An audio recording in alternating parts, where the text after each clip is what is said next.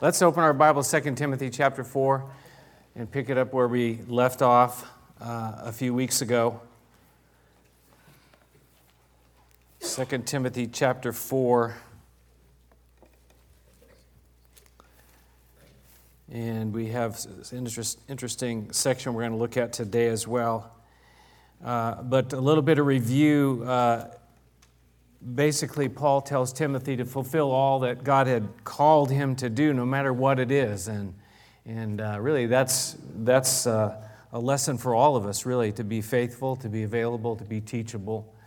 And I think that's important. Number one, he said to keep your head in all situations, you know, watch out for that panic button. It was kind of funny because some people, you know, when I talked about our house being wired for that, they thought I was kidding.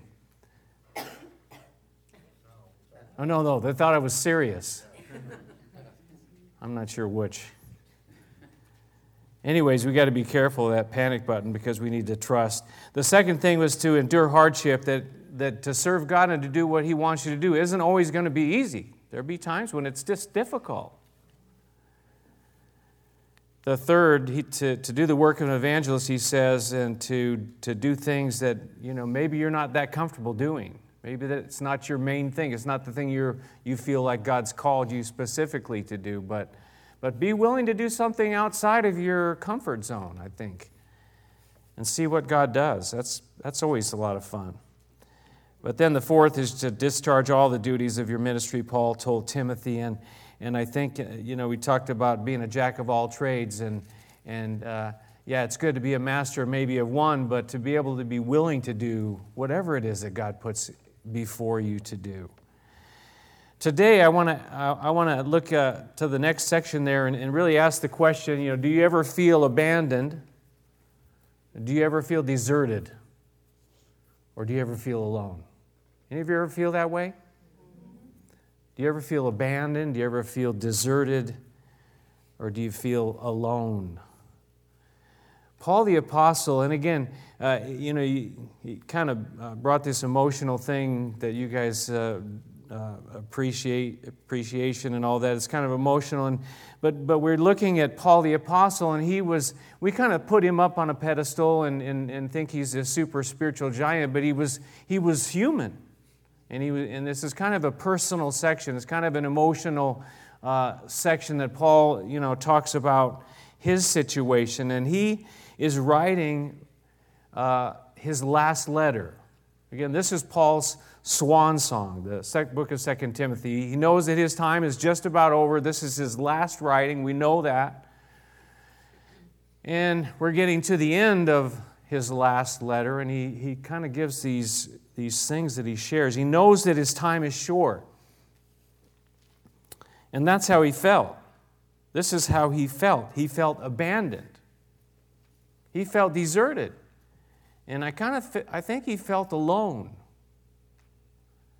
Now, after all the things that he's been involved in, I mean, he's been on, you know, numerous missionary journeys. Some count them to be 4 specific missionary journeys, and then other trips that he made, other places that he went and studied and ministered and shared and gave his life.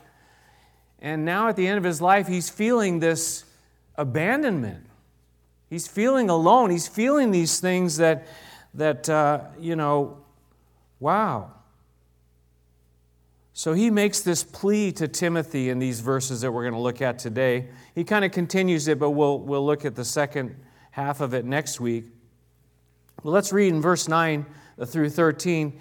Paul says to Timothy, "Do your best to come to me quickly. For Demas, because he loved this world, has deserted me and has gone to Thessalonica. Crescens has gone to Galatia and Titus to Dalmatia. Only Luke is with me. Get Mark and bring him with you because he is helpful to me in my ministry. I sent Tychicus to Ephesus. And when you come, bring the cloak that I left with Carpus at Troas and my scrolls, especially the parchments."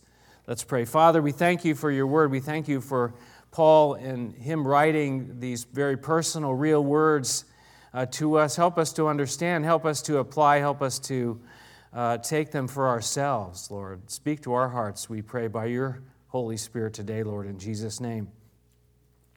And everybody said, the first thing he says, is, of course, is do your best to come to me quickly. In verse 21 of the same chapter, he says to come before winter. And at the end of that section, he talks about this coat, right, this cloak. But he did not know how much time he had. It wasn't, it wasn't like we have now. We have these notices, and we know if you're on death row, for example, you kind of know what the time frame is supposed to be, and even that gets stretched out. But in that day and age, and in that situation, he had no idea when his time was up.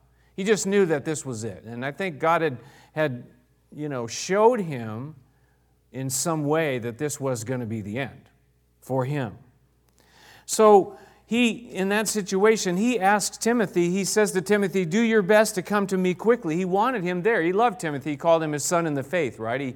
He just had a very special relationship with this young man. He'd mentored him. He'd taught him. He'd passed everything he could along to him. He knew, what Timothy's personality was like. He knew his strengths and his weaknesses. But he said, I want you to come to me quickly. But I don't think it's only because he knew his time was short. I think it's because he really loved Timothy. And I think he was lonely. I think he needed people around him. He needed people to come and be around with him. So he tells him to come quickly. He's in a hard place. I mean, we forget that sometimes, when we began the book, we studied and we learned that Timothy, Paul is in this dungeon, right? It's in a cold, dark dungeon, nothing like, what we have today. And it's a miserable, miserable experience, a miserable existence, and he's in this place. And so he says to Timothy, do your best to come to me quickly. Where did everyone go, I think, is kind of what he was saying here. Where did everyone go? Where did everyone go? Again, he's been serving the Lord for all these many, many years, and now where is everybody? That's what he says here, isn't it? He kind of explains, and in this passage we see some were gone for good reasons.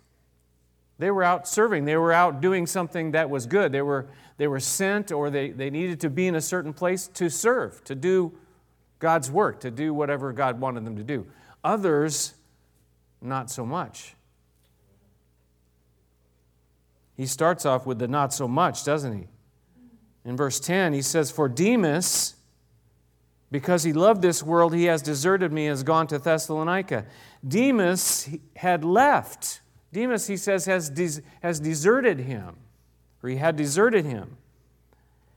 And he's gone on to Thessalonica. Now, we don't know totally what happened to this guy Demas. And I'll explain what I mean by that. We don't know that he left following Jesus.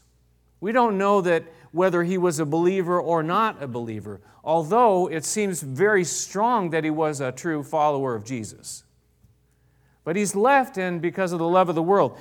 Earlier, though, about 5 years earlier, Paul writes in two different places, in Philemon and in Colossians. In Philemon, he says he's sending greetings. He says, and so do Mark and Aristarchus, Demas, and Luke, my fellow worker. So he calls Demas one of his fellow workers. So that's pretty strong that he's a believer, he's a follower, and he's serving the Lord. This is about 5 years earlier. Now, here in this place, what does he say? Colossians, again, also backs that up that he was there, and he was there with Luke, the doctor, it says, in Colossians 4. So what happened to this guy Demas? Not only Demas, but now it's affected, right? It's affected Paul. Paul is feeling pretty bad about it, and it's not a happy situation, right? Demas, he's deserted me because he loved this world. That's not a happy kind of situation, is it? Things change, though, don't they? from 5 years earlier. Demas, it appears anyways that he began well, but how is he finishing now? Demas, he began well, but how is he finishing? Is he going back to the world? Or is he just giving up serving? That's why I say it's a little bit unclear what exactly he's doing. It says he went to Thessalonica. Did he just completely abandon the Lord as well? Or is he just, I just can't serve. I can't stick it out with you, Paul, here anymore. This is too much for me. It wasn't an easy task to be associated with Paul in those days, by the way, because the persecution was great.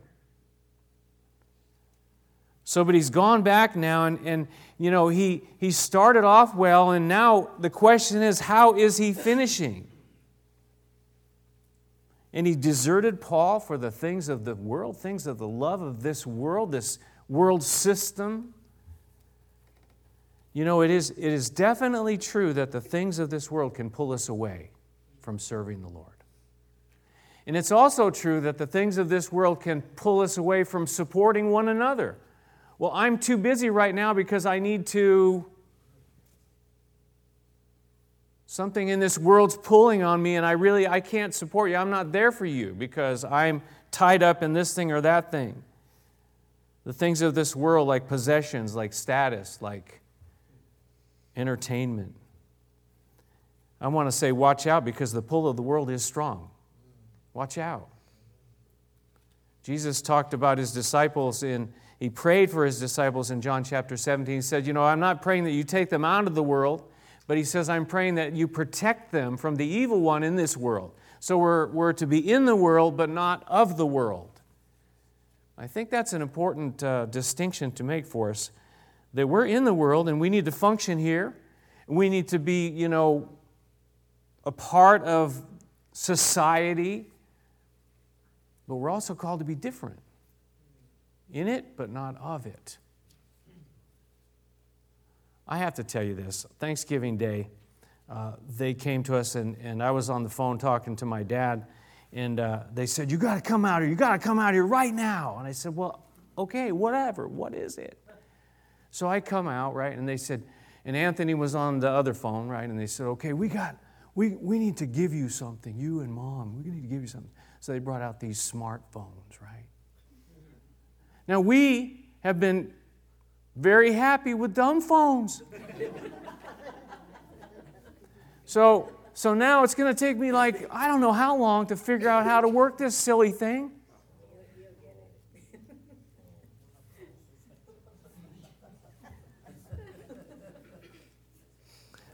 So I can figure that out, but you know what? Even that thing can be the world pulling us in. We need to be careful. Now the world can be right in our pockets, right?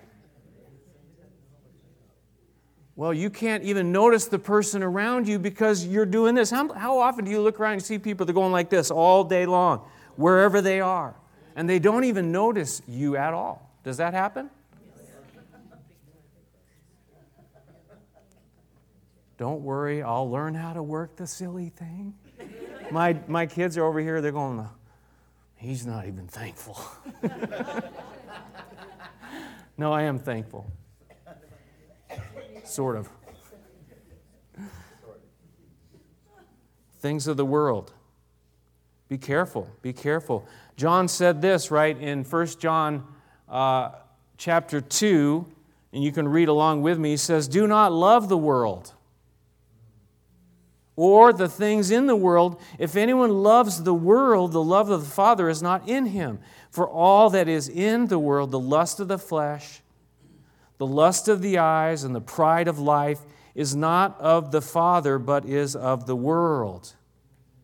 And the world is passing away in the lust of it, but he who does the will of God abides forever. Don't love the world, the things that were lust of the eyes, the lust of the flesh, the pride of life. These things are all kind of pulling at us. And Demas, it appears that it got to him. And he said, you know what? I am out of here. We don't know how he ends up. We never hear what happened with him. But we do hear in this situation that Paul's feeling it. Paul is, you know, it's affected him deeply. That this guy, you know, he was there, he was his co-worker 5 years ago. He wrote about him 5 years earlier. He's his co-worker. And what has happened to him? What happened to you, Demas? Made me think, too, you know, Jesus kind of felt that, too, didn't he, when he was going to the cross? What does it say? That all of his disciples, not just Peter, by the way, but it says all of his disciples, they deserted him and they fled. All of them deserted him and fled. It's kind of a human thing, isn't it? So let's keep Demas in mind, but let's move on because there's more than that, right? There's a guy named Crescens and a guy named Titus. We're going to look at Titus at a future point. We're going to study the book of Titus, and he's another one of Paul's guys, young men that he was mentoring.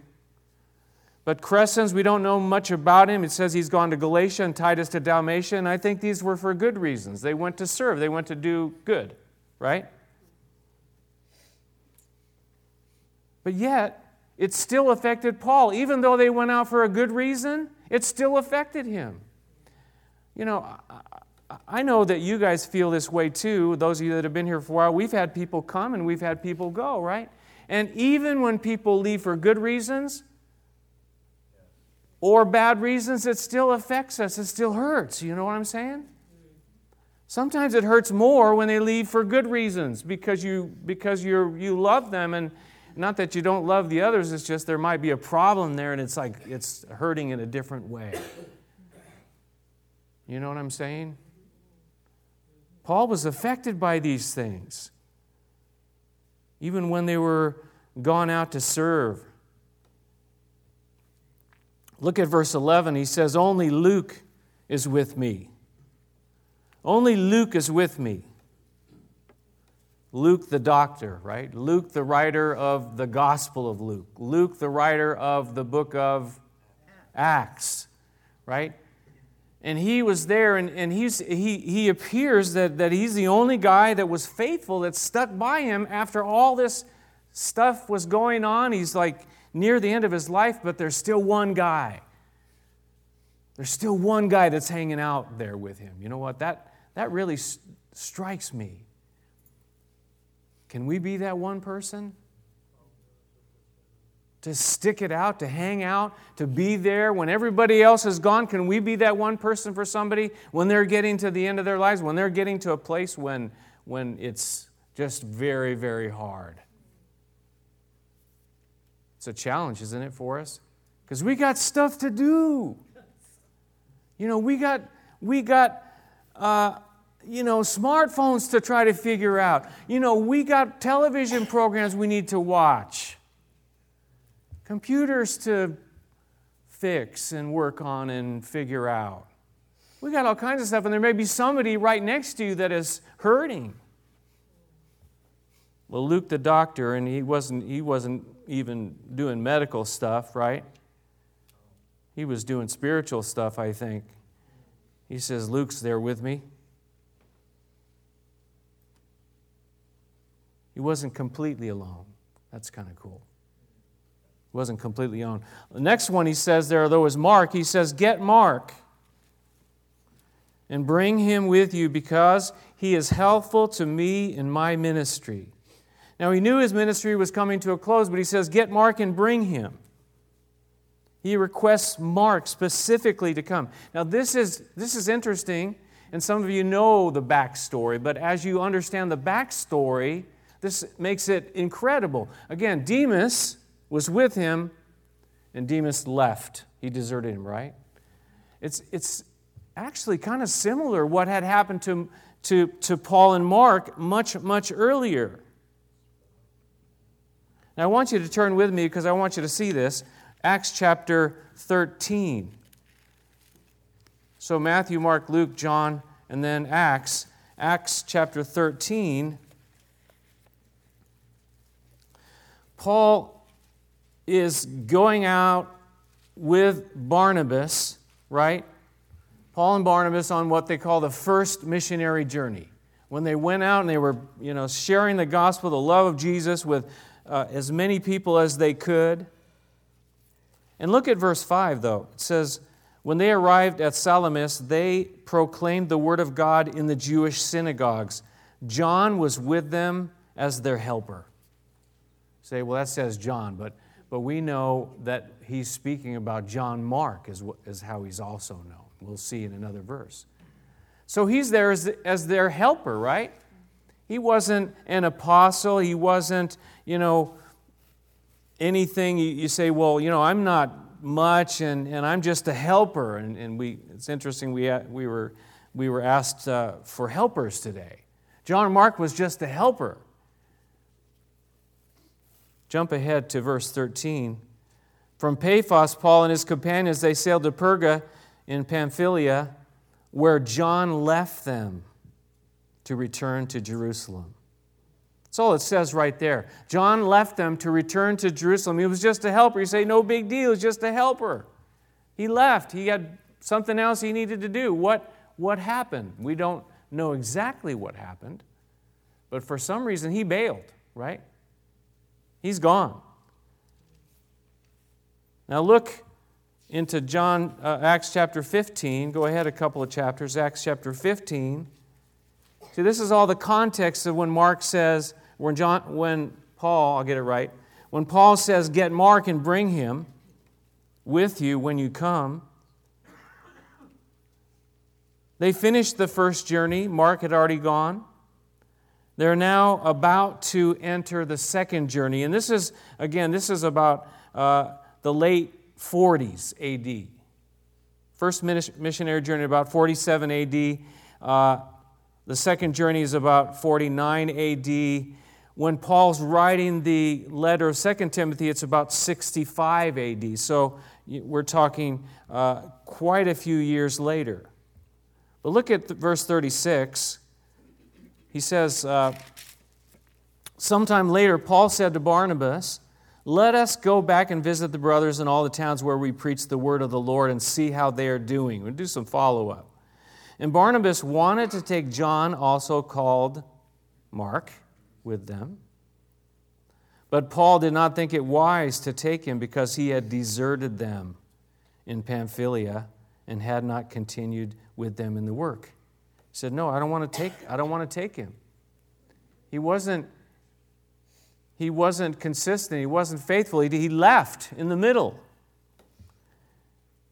Verse 39, they had such a sharp disagreement that they parted company. And Barnabas took Mark and sailed for Cyprus, but Paul chose Silas and left, commended by the brothers to the grace of the Lord.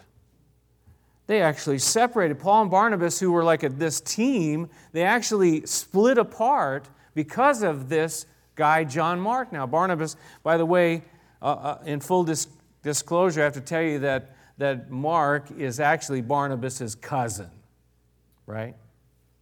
Not that it made a difference, but just so you know that, he was his cousin. So Barnabas, he said, I want to take Mark. We should take him. Paul said, I am not taking him. It wasn't an easy thing that happened there. It wasn't a small thing. It was bad enough where these two guys said, you know what? I'm going to go this way and you're going to go that way. And that happens sometimes. People separate over things like this. Disagreement leads to that separation. Now, back in 2 Timothy,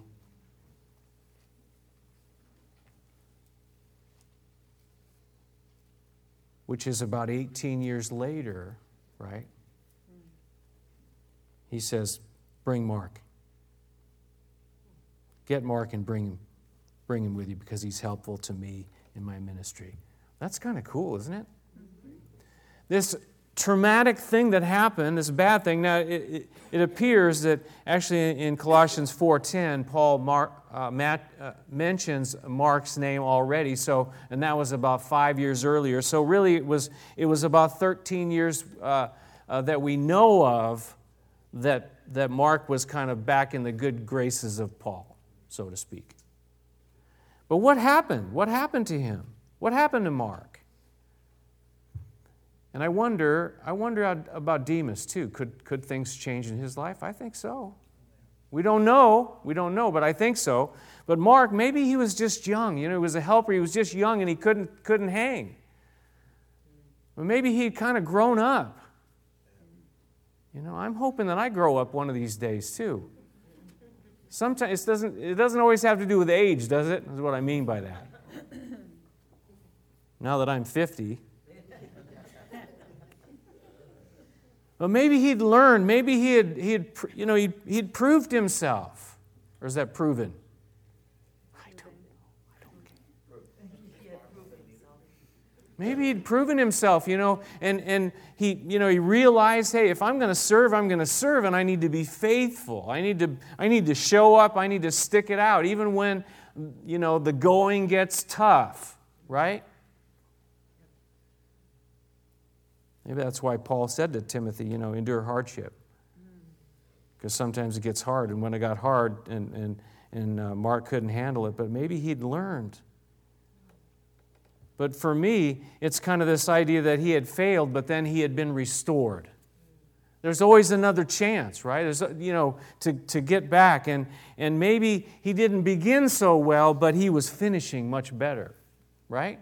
Can you see the contrast between Demas? You know, he was doing well, and then we don't know how he's finishing. Where Mark, he didn't begin so well. He deserted Paul, but now he's back, and Paul's saying, this guy's important. He's helpful. I need guys like him around. Pretty interesting, isn't it? Demas and Mark, this contrast. There's a few other guys as we bring this thing to a close. He says, I sent Tychicus to Ephesus. Paul in Colossians calls him a dear brother, a faithful minister, and a fellow servant in the Lord. And he was a guy that Paul would send with communications. And maybe some think that he was sending Tychicus to Ephesus to kind of fill in for Timothy so that Timothy could come to meet Paul there in Rome.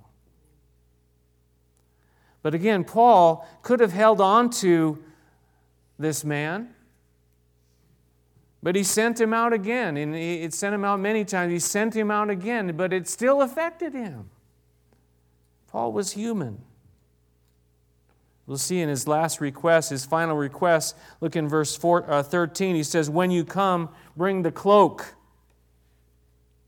that I left with Carpus at Troas, and my scrolls, especially the parchments.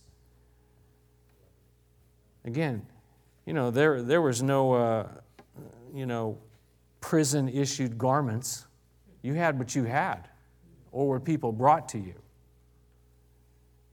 And now he says, you know what, winter's coming, bring that cloak, I need that. It's wicked cold, wicked dark down here. But he says, bring the scrolls too, and I think that's kind of awesome too. He says, bring the scrolls, and especially the parchments. Scrolls were like papyrus, and the parchments were like animal skins that they would ride on. Now, were these written on or were they blank? I think they were probably both. I think he had scriptures that he wanted. I want the scripture with me, but he also wanted something to write on. And he was staying active to the very end. He wasn't in there feeling sorry for himself, although it was a lonely, hard place. But, you know, he wanted to stay busy to the end. He wanted to stay active, and he wanted those things. Paul was in a hard place. But he had people like Luke, and he had people like Timothy, and he had people like Mark. I read this quote, and I kind of like it. It says this, Paul's desires were simple at this stage of his life, which was the end. He wanted to be in the presence of friends, to stay warm, and to refresh himself in the Scriptures. Simple desires at the end of his life.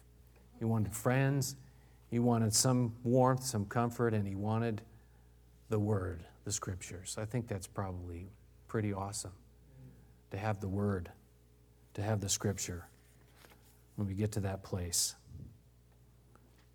He has these guys. Notice, I like what he says there in verse 13. When you come, Timothy. You know, first he says, do your best to come to me quickly. But then in verse 13 he says, when you come. In other words, not if, but you are coming. You will come. So who do you and I have? Do you have someone you can call? Or maybe who are you and I to other people? Can they call us and say, hey, can you come over? I'm having a hard time. Next week, we're going to see ultimately it's Jesus in the end. That's what we're going to talk about next week. Ultimately, yeah, we have friends and we have people, but ultimately it's Jesus that's going to stand by us. I don't know how many times in my life where I was in a situation and I tried to call someone and they were not available.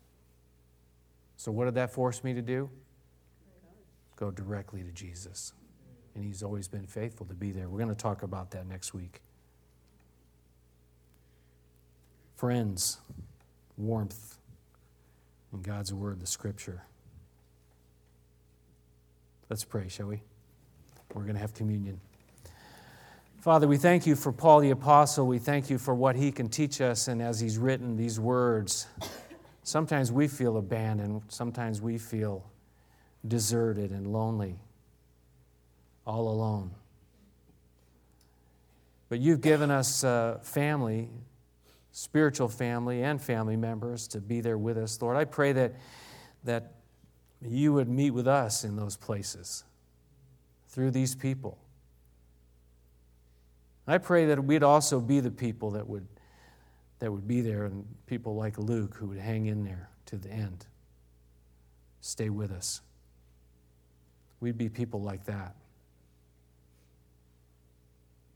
It's not always easy in this world, and not always easy coming to the end of this life in this world. And I pray you'd help us in those times, Lord. But ultimately, we know it's you. You, Lord Jesus, the shepherd, our good shepherd. You'll always be there for us. Which brings us to communion, that you gave your life for us. You proved you loved us. You proved that you would always be there because you gave your life for us. And so as we come, and even as we take this time now to celebrate communion, we think of the cross where you gave your life. Greater love has no man than this, that he laid down his life for his friends. That's what you did. I pray here today, Lord, perhaps someone here is feeling so abandoned, so deserted, so lonely, that Jesus, you would restore to them some hope and show them your great love. Maybe they've never accepted you and received you as their Lord and Savior. Today is a good day to say, Jesus, I'm like that person. I need help. I need you. And so please come into my heart and come into my life today. And Lord Jesus, I know that you will, and you know the cries of our hearts. You know who we are. You know where we are. We just pray you help us prepare our hearts even now as we prepare for communion, Lord. In Jesus' name, amen.